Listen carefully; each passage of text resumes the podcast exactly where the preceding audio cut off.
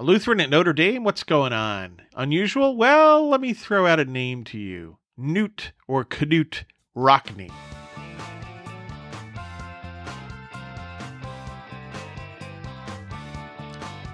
Hey, friends, welcome to the Press Club C podcast. I'm Ray Keating. We're up to 117 episodes. Whoa. Uh, in this one, I'm going to talk about my recent road trip that included a visit to the campus of the University of Notre Dame.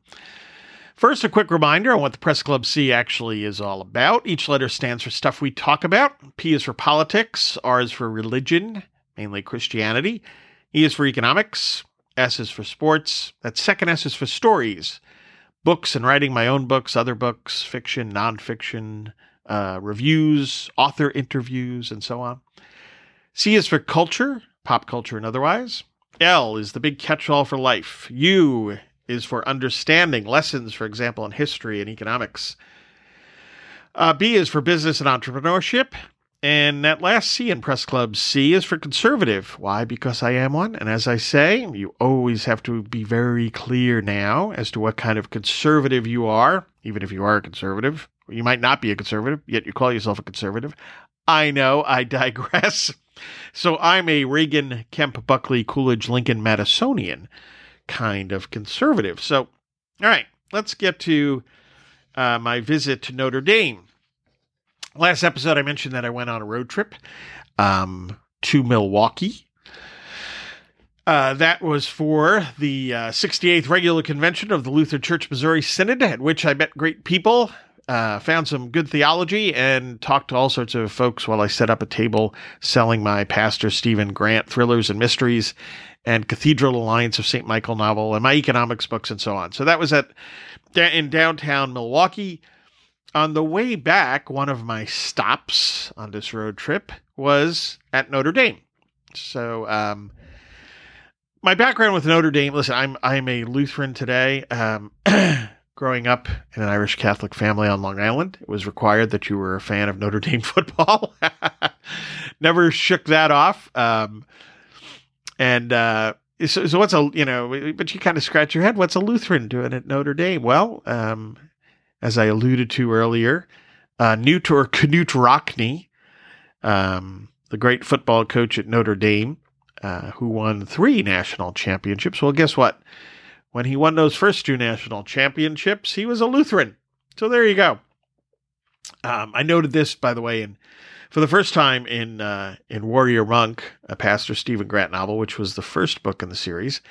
But I also brought it up again in uh, uh, a very recent one, Under the Golden Dome, a Pastor Stephen Grant novel. So, with a title like Under the Golden Dome, yes, uh, the story takes place at and around uh, Notre Dame. I noticed this. I noted this in a previous episode, but I'm bringing it up here because this most recent visit to uh, to the campus at Notre Dame allowed me to stop in at once again uh, various locales that are highlighted, mentioned in the book.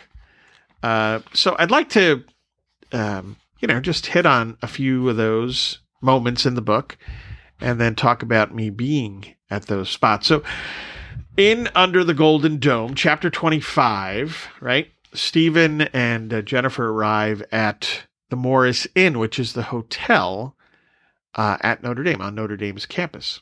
So here's a little bit from the book. Uh, Stephen knew of the Morris Inn, which had long stood on the Notre Dame campus. After all, he had spent some time at Notre Dame while attending Valparaiso University. His college girlfriend, Kelly Walsh, had attended Notre Dame, but that was some time ago, and the hotel, known as the living room of the university, had since gone through upgrades. As they arrived and went to check in, he took note of assorted changes. Stephen liked how welcoming the lobby was, including the comfortable furniture and gas fireplaces, and the painting above one fireplace, a replica of the famous Touchdown Jesus mural on the side of the Notre Dame Library, drew Stephen's attention as he assumed it did others as well. When they got upstairs, Jennifer and Stephen were pleased with their room, including the king size plush bed um, I'll stop there for a moment because, yeah, we were able to stay at the Morris Inn this last time. This is the first time I was able to stay there. Did some exploring. Um, And uh, the room that we had was just really nice, wonderful room. And by the way, an awesome uh, shower. I, am a big shower fan. There's a big shower in that in that room, but uh, wonderful, comfortable beds and so on. Um, let me continue on uh, in with the book because uh, we were able to stop at this restaurant as well. So I continued the book. It was just 9:30 when the four regathered in Roars, the hotel's restaurant and bar. The bar area was elegant, adorned with leather seating, wood, and brass. When the waitress arrived for their orders, the three men deferred to Jennifer. She said, quote, such gentlemen, close quote, with a touch of good natured sarcasm. Jennifer looked at the waitress and said, Quote, I'll have one of your signatures, the Dexter, close quote. The menu described the Dexter as being a mix of Woodford Reserve bourbon. I'm going to butcher this, by the way. Cocchi di Torino, Torino Pierre Ferrand dry curacao, and Luxardo cherry. I'm pausing from the book. I told you I could write this stuff. I can't necessarily say it. we return to the book. Tom, Tom Stone, requested an Irish old fashioned featuring Keeper's Heart Irish American Whiskey, spiced honey, Angostura, and orange. Stephen asked for a bramble, a concoction of Nolet's gin, lemon, creme de mure, and blackberry. Finally, Ron said, quote, as a representative of the Vatican, I'll have the Father Hesburgh Manhattan in remembrance of the priest who led this university for 35 years, I believe, close quote. The ingredients were Lot 40 Canadian rye, Cocchi di Torino, Bitter Cube, Cherry Bark Vanilla Bitters, and cherries. After the drinks arrived, Tom asked, Since you mentioned being the Vatican's man on the scene, how did you get this assignment? Why were you brought in last minute? Close quote. And the conversation proceeds from there. But yeah, it's uh, it's uh, Roars is a wonderful restaurant. Uh, food is excellent, and the drinks really are uh, quite good and quite fascinating. Um, going to jump ahead to chapter 27 and Under the Golden Dome. Uh, so this is where uh, Jennifer and Stephen decide to take a little uh, tour of the campus uh, one morning, which is exactly what I did with my son Jonathan um, the morning that we stayed there. So let's um, let's pick up at this point in chapter 27. As they strolled among students moving between buildings or simply enjoying the morning sun, Jennifer said, quote, how touristy, touristy of us going to the Notre Dame football stadium first. I assume touchdown Jesus will be next, close quote. Stephen replied, of course, they just kind of go together, right? Close quote. They walked around the stadium that was built in 1930 and expanded in the 1990s. And they stopped to read the inscriptions on the base of each coach's statue, positioned around the outside of the light colored brick, cement, and glass structure. When they paused at the statue of Ara Parseghian, who led the Fighting Irish on the gridiron from 1964 to 1974, winning two national championships, Stephen said, quote, The other statues are nice, but this clearly is the most impressive, close quote. Parseghian was portrayed hoisted in the air on the shoulders of three of his players with his fist in the air. Jennifer said, quote, hmm, not Newt Rockne's? Considering how many times you've noted that he was a Lutheran, at least when he won the first two of his three national championships, close quote. Stephen replied, Sure, I love Knute Rockne, and his statue just oozes old time football coach, but come on, this is a great statue. The two looked at the Parseghian sculpture once more, and Jennifer said, quote, agreed, close quote. Um, as speakers at the conference, they were able to enter the stadium for a field level view of the green grass and the near 81,000 seats stretching ever upward. Stephen commented, You know, I've never really actually seen a game here. Jennifer Jebb, not even while visiting Miss Walsh? Stephen smiled and said, No, not even then. After exit, exiting the stadium, they walked toward the touchdown Jesus, toward, I mean, sorry, toward touchdown Jesus, actually named the Word of Life, looming large on the side of the Hesburgh Library. The 132 foot high, 60 foot wide mural depicted Jesus as the great teacher. Stephen took in the work and its mirror image on the reflecting pool in front of the building inside inside. Jennifer said, Satisfaction, I assume? Yes, this place fits you, she said. For the most part, you know, statues of Martin Luther and Philip Melanchthon, would be nice, he replied. She said, I don't think that's going to happen anytime soon. They went around the other side of the building to see a 17 foot high Moses in bronze holding the Ten Commandments and lecturing the Israelites for falling into idolatry. Jennifer said, quote, I just read that this statue often is what I just read what this statue often is called. And, Stephen replied, with Moses pointing that single finger in the air, first down Moses. Stephen smiled, not surprising. Among their following stops, one was at the Christ the Teacher statue, with Jesus sitting on a stone block as he speaks to, teaches two young people.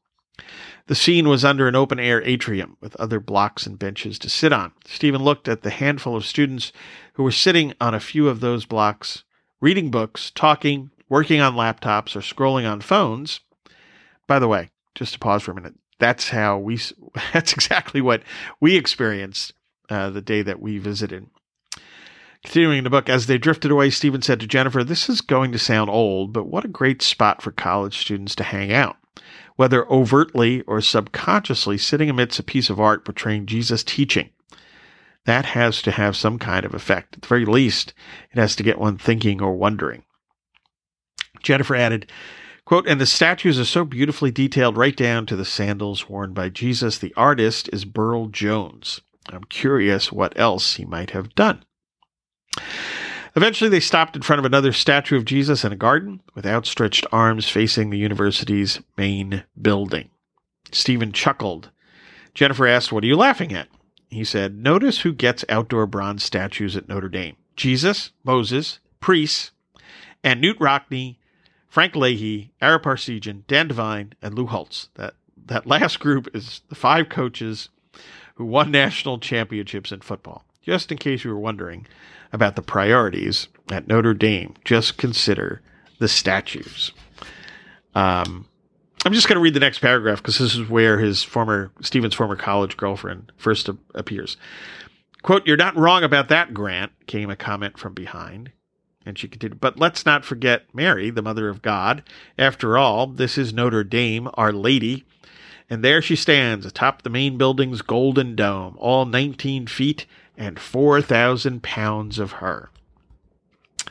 As the person spoke, Stephen and Jennifer turned to see Kelly Flaherty. Stephen noted that the years had been kind. Her long red hair might have had a few strands of gray mixed in, but it was still vivid.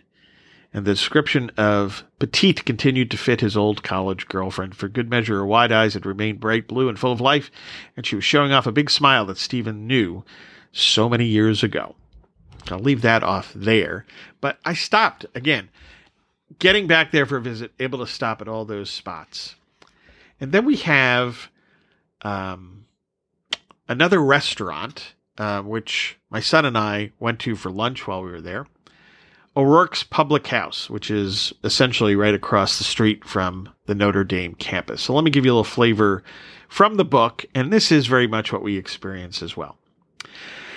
This is chapter 29 in the book. Father Ron McDermott, Father Tom Stone, Pastor Stephen Grant, and Jennifer Grant decided that Irish fare should be on the menu for their late Tuesday night dinner, so they wound up at O'Rourke's Public House across East Angela Boulevard from the Notre Dame campus. It was a tad on the loud side and full of energy. That's what they expected and were pleased to find. All four went full Irish pub. They shared two appetizers, the Reuben fritters and the Scotch eggs. By the way, pause here those Reuben fritters are darn good. I didn't have the Scotch eggs. I've had Scotch eggs elsewhere, and they're surprisingly good. Anyway, let's continue. For the main meal, Jennifer ordered the shepherd's pie, with Stephen selecting the O'Rourke's burger, which featured bacon, blue cheese, sauteed onion, and Jameson sauce. Another pause. That's what I had for lunch. Aces on that burger. Continuing for Tom, it was the Guinness beef stew with chunks of sirloin, and assorted vegetables, all in a Guinness stout gravy with mashed potatoes on the side. And Ron chose de Blarney corned beef sandwich with sauerkraut, Swiss cheese, and Thousand Island on a marble rye. After ordering, Tom commented, I'm not sure if that's what you'd get as a traditional meal in Ireland, but it does feel like what you should get in an Irish pub in America. Does that make sense? And it was four drafts all around a harp for Jennifer, a Smithwick's Irish ale for Stephen, And both Tom and Ron ordered a half and half, a combination of harp and Guinness. Dinner was enjoyed not just for the food, but also the laugh, uh, the banter, and discussions among friends. So yeah, we went to uh, O'Rourke's, and it was quite quite good. Now, the last stop is um, the cathedral, and um, it it really is a breathtaking building, especially when you consider it's on a college campus. Uh, but let's go to chapter 32 in the book. Before the Faith and Freedom Conference officially kicked off after lunch on Wednesday, participants were invited to attend a morning mass in the Basilica of the Sacred Heart. Father Ron McDermott was the celebrant. Stephen and Jennifer attended with Father Tom Stone, but Grant found himself distracted prior to the start of the Mass. Part of it was the beauty of the church. There was so much to consider, like the baptismal font at the entrance and the magnificent pipe organ above it. The ceiling featured angels on a blue sky with stars and a gold area above the sanctuary depicting Matthew, Mark, Luke, and John, along with various prophets. In the distance behind the altar used during Mass stood the elaborate original altar with a tabernacle tower that Stephen found out had been inspired by Revelation 21, verse 9 seven angels with seven bowls, and the vision of the New Jerusalem. There was much more, such as the plethora of stained glass. It was all a great deal to drink in. In this case, he resisted applying an evaluative eye to see what might or might not sit right with various particulars of Lutheran theology. He decided that he was a guest in a Roman Catholic church and he would appreciate it as a guest. Um, now, I'm going to jump ahead to where they were sitting uh, in the cathedral because I made a point of stopping there as well while I was at the campus. Uh, let's see. As luck would have it, Jennifer and he happened to be sitting near a stained glass window featuring St. Patrick. Stephen thought, kind of fitting at the home of the Fighting Irish. Geez, he even has a green halo. Taking note of Patrick being clean shaven, Grant wasn't sure if he'd ever seen the patron saint of Ireland portrayed that way before. However, Patrick standing on and gripping a snake was not unusual, along with a few three leaf clovers on the ground. But most striking for Grant was that the lower part of the window, or the medallion, showed St. Patrick baptizing an Irish nobleman. Grant thought, after all, the point of celebrating St. Patrick is that he spread the Christian faith in Ireland. Grant had read St. Patrick's Confession, and he thought about how it opened. Quote, I am Patrick, a sinner, the most unsophisticated and unworthy among all the faithful of God. Close quote. That helped Grant get focused in a more appropriate direction, as did the start of the organ music. The congregation rose to their feet as the opening processional moved down the center aisle with Ron in the final spot.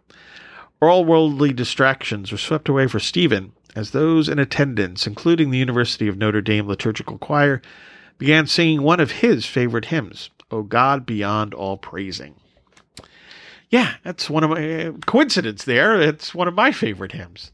Um, if you ever get a chance to listen to that via whatever music service, CD, whatever, um, listen to that hymn uh, done by Notre Dame's liturgical choir. Uh, it really is, oh God, beyond all praising, it really is uh, wonderful, to say the least. So, yeah, we made all the stops while we are at Notre Dame there um, that you would make as a, a tourist. Listen, I, one of the fascinating things, and I came across this in the bookstore. And by the way, if you go to Notre Dame's campus, you got to go to their bookstore. It's wow, it's a massive store. Um, and yes, I spent too much money there as well. But um, I was listening to somebody somebody coming in um, saying, well, there were two two families. One was talking about that this was part of their vacation. So I find that fascinating, right? You're on vacation and you're stopping at the campus of Notre Dame, um, which I understand because again, this is one of my favorite places in the country. It has definitely become so. Uh, and the other part is there are tours. Another family was talking about they needed to to get ready to to get on the next tour. Next time I go back there, I'm going to take one of those tours uh, and make sure just make sure I'm going to do that. Uh, so there were a whole host of reasons, getting back to Under the Golden Dome, why I set uh, that story there, but also I set it there because um, at, I had to set it I think some academic institutions, just because of the the debate over uh, the issues that are that are that are discussed in the book, had to happen in an academic set, setting, and it just kind of naturally fit that it would happen at the University of Notre Dame with its long intellectual tradition and and the fact that the issues explored in the book by the characters are explored at, have been explored at various times at Notre Dame itself by various professors and scholars and so on. And uh, so it, it all kind of fit. Um, and I was just really happy to be able to return there again uh, for a visit like this, especially after the book being published, with the book being published and all. Um, it's only been a handful of times now that I've been at Notre Dame, and it's only been in recent years. I mean, when I say in recent years, say over the last, I don't know, 10 or 15, probably, yeah, 10 years that I've actually, when I first visited, it was probably uh, within the last decade, which is kind of interesting, but it really has become one of my favorite places in the country. I could say that of a few spots in America that I came only recently visited in recent, you know, in, in recently visited in recent times. Ooh, um, but you get my point. And uh, just they, they kind of so impress you that they stay with you. And the campus at Notre Dame is one of those places. So I hope some of that is communicated in Under the Golden Dome, along with hopefully a darn good story mix of uh, of reflective issue, you know, issues to reflect on, and action, and personal relationships, uh, and so on. So I enjoyed writing it. I hope people enjoy reading it. Um, and I enjoyed my recent visit on this road trip to the University of Notre Dame campus. Uh, folks, thanks for listening. Your feedback and suggestions are always, always, always welcome.